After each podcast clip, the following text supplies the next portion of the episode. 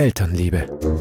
Der wöchentliche Podcast zu Liebe, Sexualität und Partnerschaft.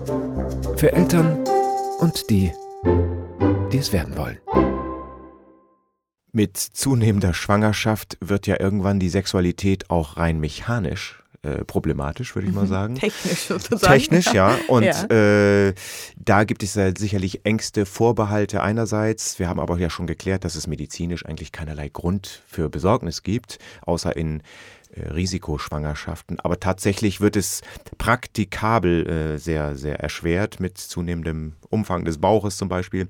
Was gibt es denn da für Tipps, für Tricks? Was kann man da machen als, als Paar, sich äh, trotzdem zärtlich und sexuell miteinander zu verhalten? Am allerwichtigsten ist, dass insbesondere die Frau, die ist ja diejenige, die physiologisch beeinträchtigt ist und auch hormonell und damit auch emotional. Es sei denn, der Mann hat äh, einen Bierbauch entsprechend. Ne?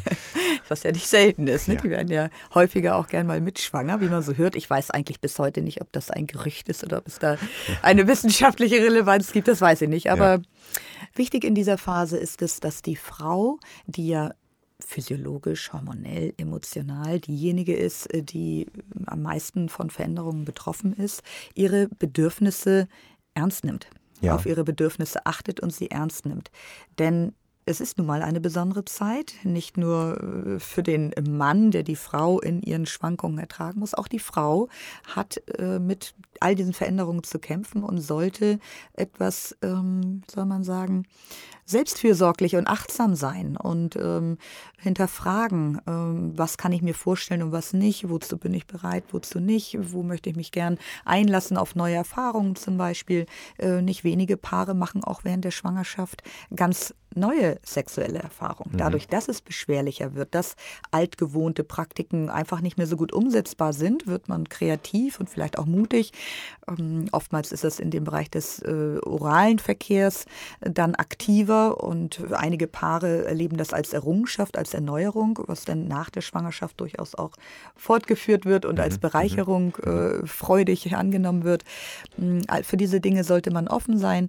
Ich denke, Frauen sollten ernst nehmen, wenn sie Ängste haben, wenn sie Beschwerden haben oder äh, aufgrund sozusagen des rein körperlichen Gefühls sich bestimmte Dinge nicht zumuten wollen, das dann ganz offen und ähm, offen und ehrlich mit dem Partner besprechen und auch wenn sozusagen sich das Bedürfnis in Richtung mehr Zärtlichkeit entwickelt, äh, das dann unbedingt auch äh, kenntlich machen. Nicht? Viele Männer drängen gar nicht so sehr darauf, auch gerade so in der letzten Schwangerschaftszeit, dann unbedingt noch äh, Geschlechtsverkehr im klassischen Sinne zu haben. Und dennoch ist das Bedürfnis nach Nähe und Sinnlichkeit und Sexualität gegeben. Und da gilt es dann, ähm, ja, vielleicht ein bisschen kreativ zu sein und äh, neue Wege auszuprobieren.